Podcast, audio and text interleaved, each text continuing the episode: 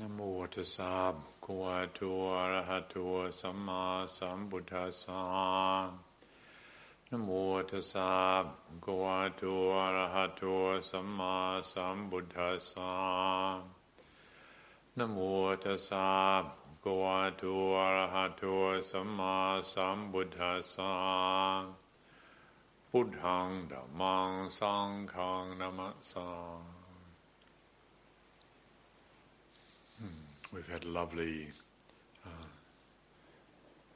midwinter's day, which has felt more like an early spring day, and also it's been made even more lovely by seeing Michael commit to taking on this year's training as an anagarika in this renunciate community.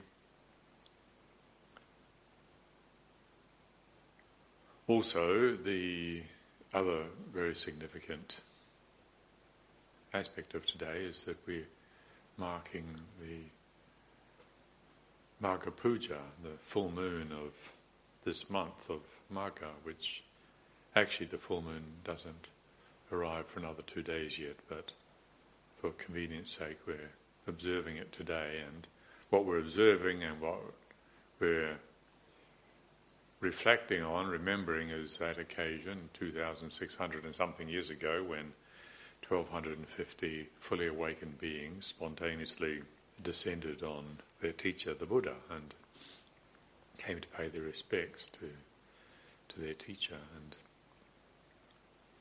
as I was mentioning this morning at the meal, those of you that were here, there was a a teaching which the Buddha gave on that occasion, which is known as the Ovada Patimokkha, which he gave in response to a question he was asked, and it's a tremendously important teaching. It's at the very, very core.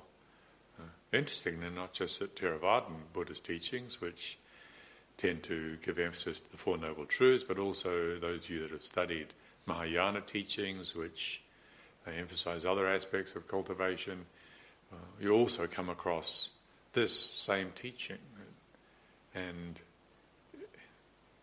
one of the lines in this teaching, the Ovada Patimokkha, there's a, there's a line that says, This is the teaching of all the Buddhas. This is uh, something our Buddha taught, but also the teaching that other Buddhas taught. And possibly it's the case that if this is the only teaching one ever heard of the collection of Buddha's teachings, it might be enough. It's, it's that important. So I thought this evening, as we're marking this occasion, we could consider together at least a part of this brief teaching, the Ovada Patimokkha. And in the middle of this, there's four lines which those of you that have been coming for a while will be very familiar with, which in Pali, these four lines say, Sabba papasa akaranang kusalasa upasampada sachita paryotapanang etang buddhana sasanang. They're saying that last line, etang buddhana sasanang. This is the teaching of all the Buddhas. But the three lines prior to that, if we could consider together this evening. It's interesting to see the way these teachings are structured. It's not just for some reason of, of poetic beauty and, and ease of recitation or memory. It's, there's a very real reason why the Buddha presented these teachings in this way. And the first line, Sabba Papas Akaranang, which literally translates as refrain from doing that which should not be done. This is like preparing the ground. And, you know, we uh, perhaps have come across some spiritual teachings and been inspired and uplifted and encouraged and energized and feeling enthusiastic or faith and confidence that there is something we can be doing about our lives. We have this potential as human beings to cultivate profound beauty, cultivate consciousness in the direction of something truly altruistic, selfless, from the Buddhist perspective, the realization of unshakable wisdom and compassion. So if we hear these teachings and feel motivated and encouraged by them, and but then we come across the way the Buddha presented his teachings, and that first line there, refrain from doing that which is unskillful, that which should not be done. Papakama, uh, things that definitely should not be done. Akaranam, should not be done. And why is this so important? Well, we don't have to think very far to look at any other area of our lives where if we don't prepare the ground, then the other stuff that we do later can get spoiled or doesn't bear fruit. You know, you're planting trees and you don't remove enough of the rocks, the tree's not going to grow, the seeds are not going to germinate, and you need to prepare the ground the same. If you're a construction worker and we don't build the foundations, we don't prepare the materials properly, or if you're in a kitchen, you, you don't clean the kitchen adequately, you may have the best food, but the food might turn out dangerous to eat. Or medical procedures, and anybody's done any medical practices would know that keeping the environment uh, sterile and free from the risk of infection, that's the beginning. And so this is where the Buddha wanted us to establish the foundation of our spiritual life uh, on recognizing that which should not be done, in preparing the ground.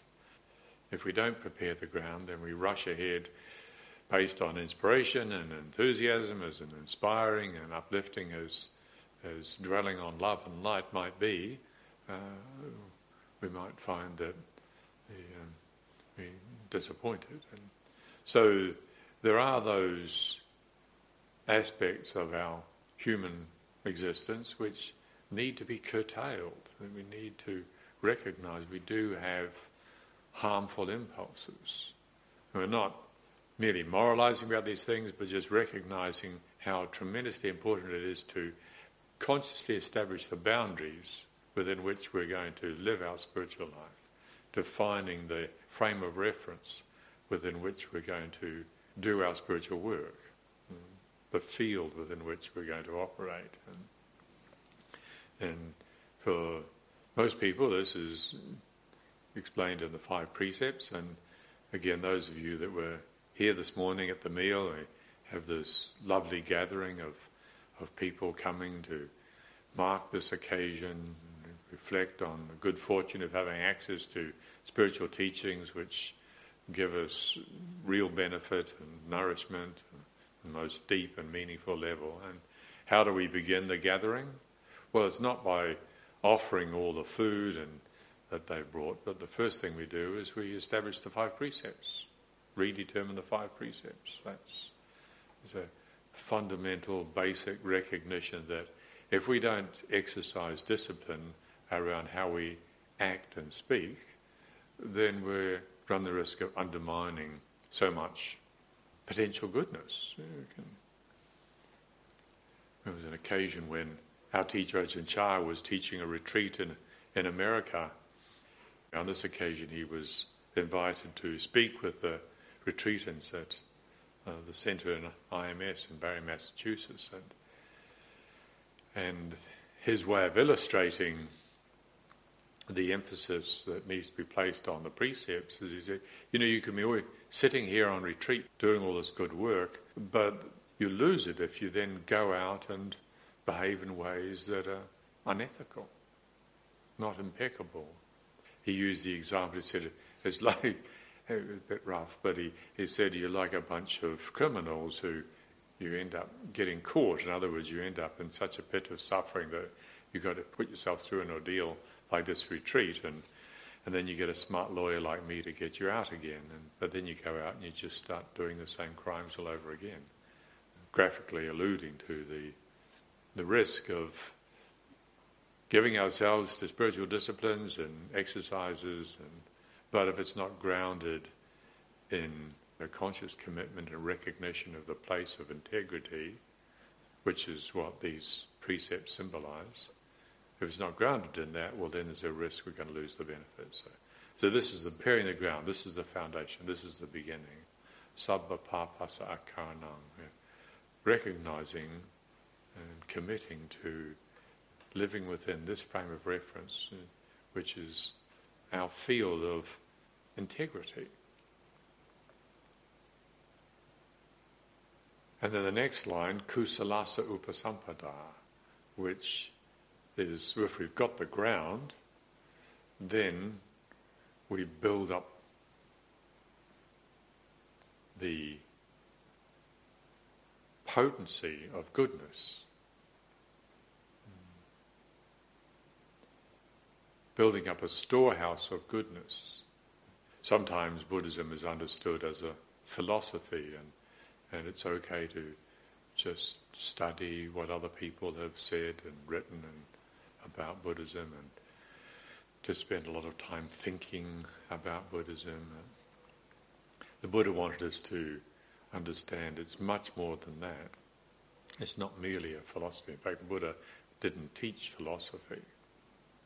What he taught was a set of skillful means, upaya, and using the Pali language, a set of skillful means for recognizing these potentials we have as human beings, these faculties, these spiritual faculties, and cultivating them, recognizing them and cultivating them. And in cultivating them, we build up this potency of goodness. It's one thing to refrain from doing that, which we shouldn't do, and there are some religions that that seems to be the main emphasis. Don't do this and don't do that. And if we restrain ourselves from doing the things we shouldn't do, then that would be enough. And, well, the Buddha said that's the ground. That's nowhere near enough. That's that's the ground. That's that's the first stage of preparation, essential. But once we have a recognition and and a commitment to cultivating the ground, then we need to build up the storehouse of goodness, and and that comes with this recognition of our spiritual potential. And again, it's not just a belief system. In fact, the first of the spiritual faculties is faith, which is very different from belief. And belief tends to be something that happens in our head. We have a concept of some principle, albeit virtuous principle, and then we tend to hold to that principle and we say, I believe in this. And, and it certainly can give rise to lots of good feelings if you hold tightly enough. And, but faith is deeper. I think of faith as like the fragrance, the fragrance of, if, if you look at a flower, if you look at wild honeysuckle, for instance, you can, you can see the colour, you can photograph the colour, you can touch it, you can feel the woodiness of it. You can taste the nectar. You can pluck honeysuckle and suck the nectar. But there's this fragrance which is, it's another dimension. The sight, the texture, the taste of honeysuckle, they, they're all part of honeysuckle, but then there's this other part, the fragrance, which is a really important part of that experience. And, and the spiritual experience or the spiritual adventure has this really essential element to it, which the Pali word is saddha, which the first of the five spiritual faculties. If we're going to build up the storehouse of goodness, we need to know this potential, and it's not just believing. Like what Michael did this evening is not clinging to some belief system that pits him against other, other belief systems, but rather this heart quality, this deeper sense of trusting, although I think faith is more than trusting having confidence. And I think faith is more than having confidence as well. I, in the English language, I don't think we have another word for faith really. But it's tremendously relevant to the spiritual journey. It's that dimension which means that we can accommodate utter uncertainty without our hearts collapsing. It's not a matter of knowing. In fact, when we turn to faith, it's often because we don't know. It is akin to trust, it is akin to confidence. what it is, like all experience actually, we can't really say what it is. We have these approximations, you know, like you know, these words that we use, like faith and or the rest of the five spiritual faculties energy, mindfulness, concentration, wisdom, the, the five spiritual faculties, saddha, virya, sati, samadhi, panya. We can say them in Pali, we could say them in Thai, we could say them in Burmese, we could say them in Chinese, we could say them in English. But they're all approximations, they're not the same thing. The word faith is not that to which this word is alluding. And that's actually important to remember. You know. Like the Buddha image that we bow down to is not the Buddha. You know, it's definitely not the Buddha. It doesn't matter who steals or destroys or damages that Buddha image, it doesn't make any difference at all to the Buddha. The Buddha is a quality of consciousness that has been purified of all distortions, all greed, hatred, and delusion. All that's left is the expression of perfect wisdom and compassion. A being that has realized the full potential of consciousness is not capable of operating out of greed, hatred, and delusion. It's just not possible. So, this process this training that, like this evening, Michael has committed himself to, or on that occasion, 2,600 something years ago, those 1,250 fully awakened beings had realized for themselves they had followed this path of training, of refraining from that which should not be done, cultivating goodness, building up a storehouse of goodness, kusalasa upasampada, recognizing what is faith, what is spiritual energy? What is mindfulness? What is concentration? What is wisdom? And then working on them, investing in them. And, and this community and the reason people live here or, or visit here is because they have already recognized this potential. Everybody knows they've got eyes, ears, nose, tongue, and body sense, but not everybody, unfortunately, knows that they've got this potential for faith, energy, mindfulness, concentration, and discernment. And we can rabbit off these words, and, but in themselves, they, they don't really mean anything. But what they allude to is profoundly important. If we're interested in this work of realizing what the beauty the real benefit that awakened beings have demonstrated, if we're really interested in this, then we're interested in these spiritual potentials, in these sources of goodness. To have access to faith when we're really faced with utter uncertainty, excruciating chaos, and yet the heart doesn't collapse, the mind doesn't become overwhelmed, there's still something there which means that we can remember behind this apparent chaos, there's the possibility of discovering order, or what in Buddhism we call Dhamma, reality, actuality. Sometimes the actuality uh, is obscured. But with faith, even if we haven't seen or can't see at that time the order, the reality, the truth, the actuality. There's still faith that sustains us. That's very important. Probably, sadly, many of us know those who lose faith in life, lose faith in themselves. Hmm, the consequences can be tragic. So, cultivating this potential, learning how to stay open, stay sensitive, even when it looks like everything's falling apart well, it looks like this. Maybe it is this way, but maybe it's not. The Buddha's teaching on the middle way is that perspective of awareness which doesn't deny the way things appear to be. It's not preaching a gospel that we have to cling to. It's not saying it isn't this way. It's just wait. Get interested in the reality.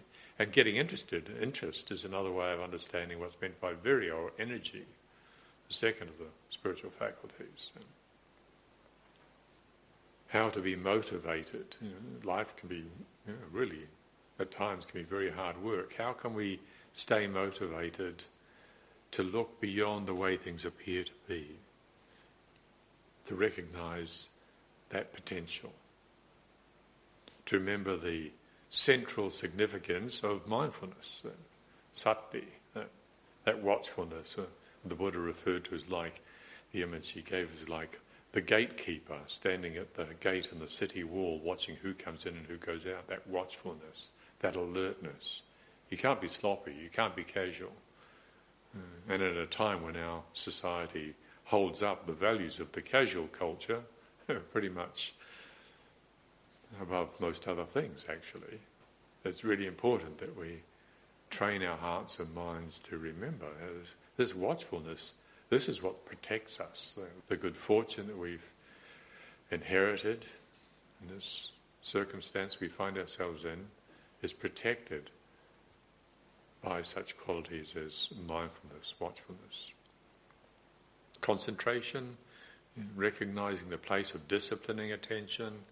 No, it's not just the case that we can mm, sleep when we want and say what we like and do whatever we want mm.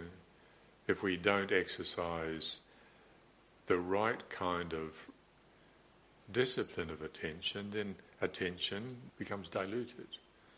Anybody who hasn't exercised any discipline of attention by the age of 40 has started to dry up. That's why, for many people around that age, there's something sadly like a midlife crisis happens. They're starting to lose connection with their goodness, with their potential. For some people, exercising the discipline of attention means cultivating highly refined states of concentration and developing very, very subtle states of absorption. With that, however, comes great risk because there's great power, there's tremendous power in those states, and at least is the way the Buddha and the great teachers have described them, that unless we're really thoroughly balanced emotionally and on all levels, then actually that power doesn't necessarily serve us so well. But that's not necessary. We don't have to all go out and become experts at developing super refined states of concentration. But we do all need to be able to steady the mind, collect attention so that we can read, just as like being able to read a book or read instructions. Like at the railway station, you can't look down the arrivals and departures. Well, it's pretty difficult, really. You need to be able to focus attention enough to be able to read and extract the information. Well, likewise, with our hearts and bodies and minds, we need to be able to extract the information that our senses are giving us and reflect on it, analyze it, interpret it.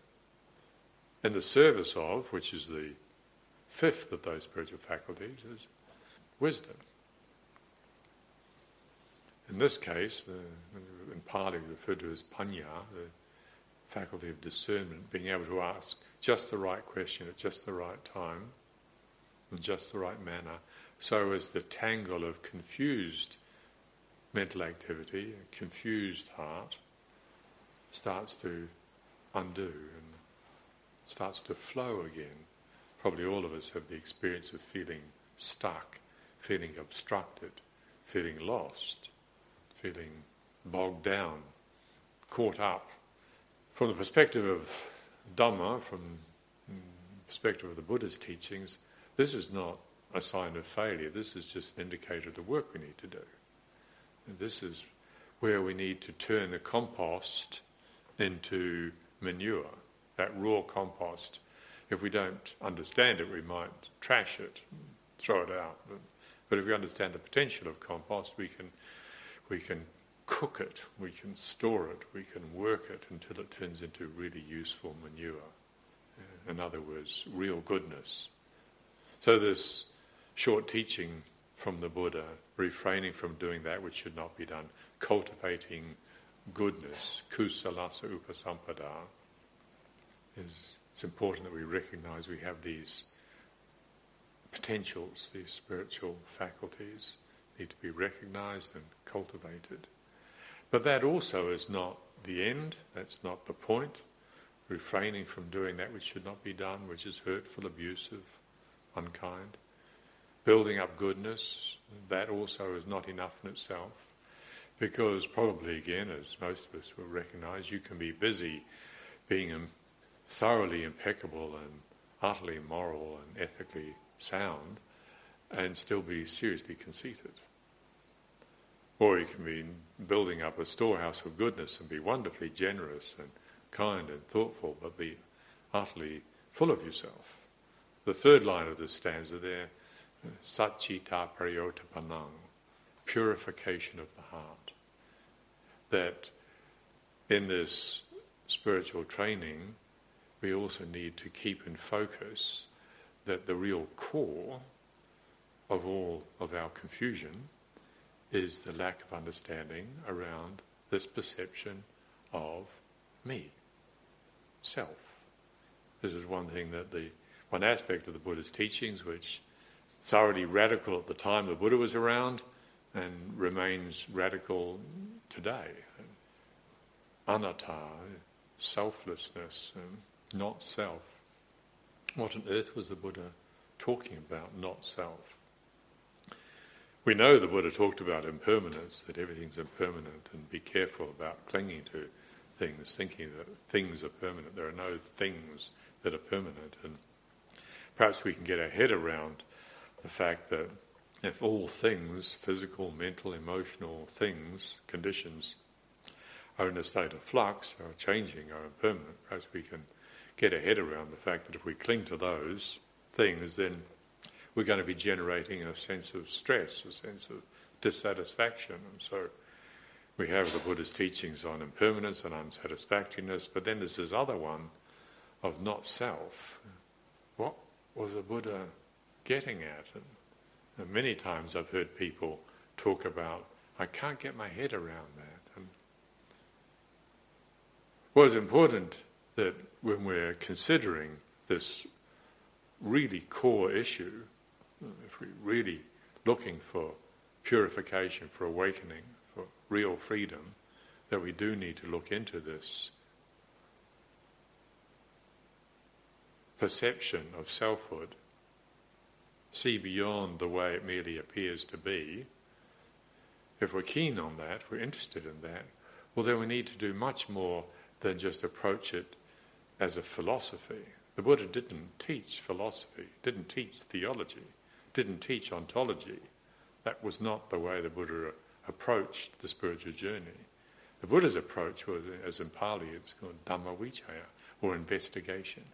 Again, with that consideration of the cultivation of storehouse of goodness, eh, he wanted to show us that we have these potentials. Human beings have these potentials, which, if we cultivate them, then there's this possibility. If we don't cultivate them, then there isn't this possibility. The possibility he's referring to is the realization of complete purified consciousness, eh? the realization of real wisdom and compassion, which brings immeasurable benefit for oneself and others. Once again, though, that's these words. This is not something to merely believe in, but it's a. The Buddha talked about it as a pointing. He said, "I can but point the way."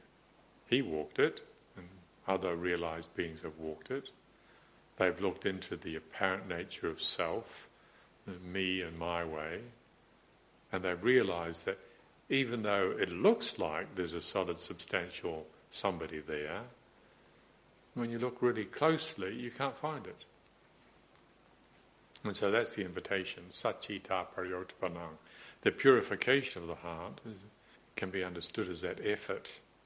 was always understanding it, but one way of understanding is that effort to look into the deluded perception we have of the permanence of self. That me and my way are somehow ultimate. From the Buddha's perspective, from the perspective of awakened consciousness, this is another apparent reality.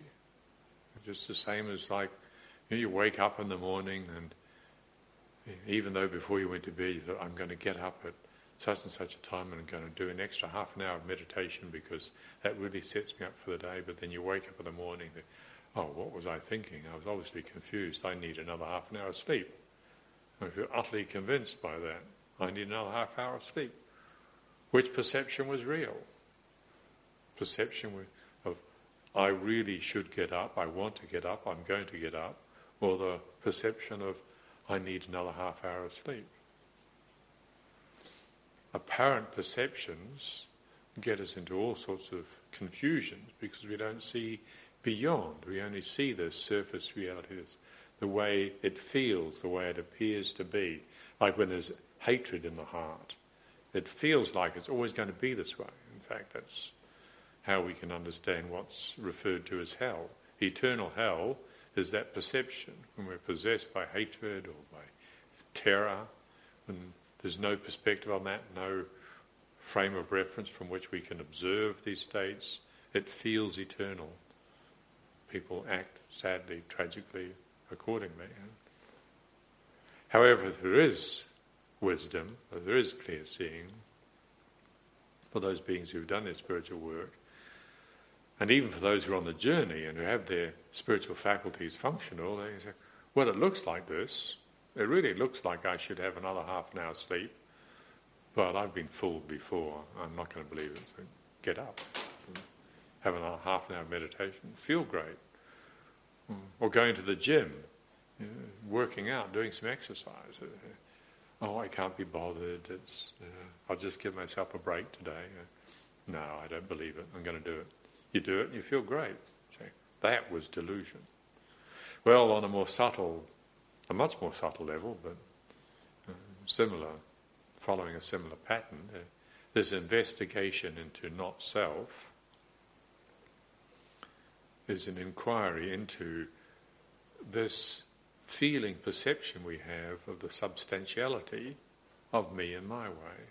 When it's there, it really feels important. I want, I believe, I have to have, I will not, I object.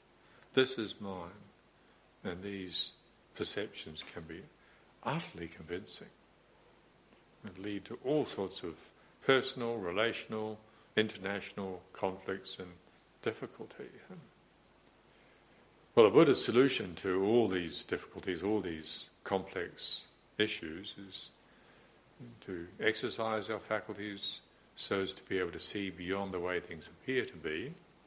You see that this greed, hatred, and delusion are not an obligation, they're the consequence of unawareness We can get a sense of the insubstantiality of me and my way. just start to question it. You know, which is the real me? The one that determined to wake up before I went to bed, or the one that doesn't want to get up now? Which is the real me? At the time, I really felt like me.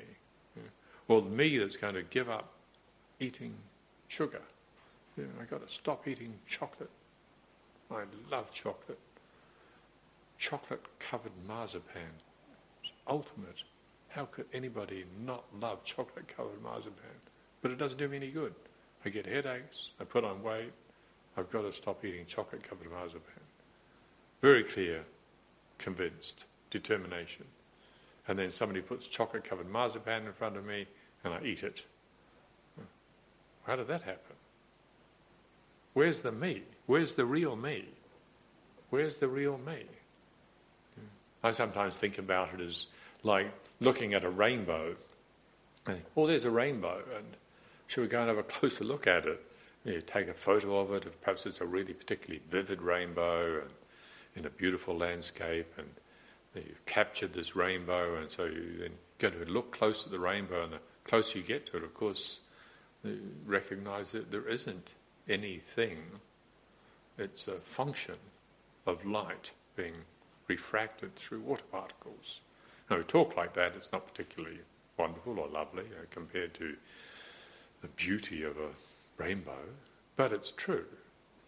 So, similarly, the investigation, the work of investigating the experience, the perception, the feeling of selfhood, it's not necessarily easy. It can be very hard work. In fact, the Buddha referred to it as he said, conquering a thousand times a thousand people in battle is easier than conquering this deluded sense of selfhood. of course, he wasn't in any way advocating battle there, he was alluding to the enormity of the task. So, once again, this occasion of marking the Magha Puja and the time when the Buddha gave this short but profound teaching, let's remind ourselves that however overwhelming or confusing our experience can sometimes be, that there is this possibility, there is this encouragement, there is this effort that can be made that's really worthwhile. It can feel like it's not worthwhile. It could feel like it's all too much. And maybe everybody around us is talking like there's something going wrong. There's nothing going wrong. There never was anything going wrong. There never will be anything going wrong unless we have the idea and then make the decision that it's wrong. Certainly, conditions can be difficult and can be painful and can be complex, hard to understand and to see beyond. But to make it wrong, to turn it into a problem, is something extra that we add to it. Once again, from the Buddhist perspective, this is the this is this is called delusion. This is this is a regrettable misperception of our experience. We also have this possibility of refraining from that which should not be done, cultivate goodness, purifying consciousness, and then nurturing the faith we have that this is what the Buddha wanted us to do. This is encouraged by beings who are truly wise. And thank you very much this evening for your attention.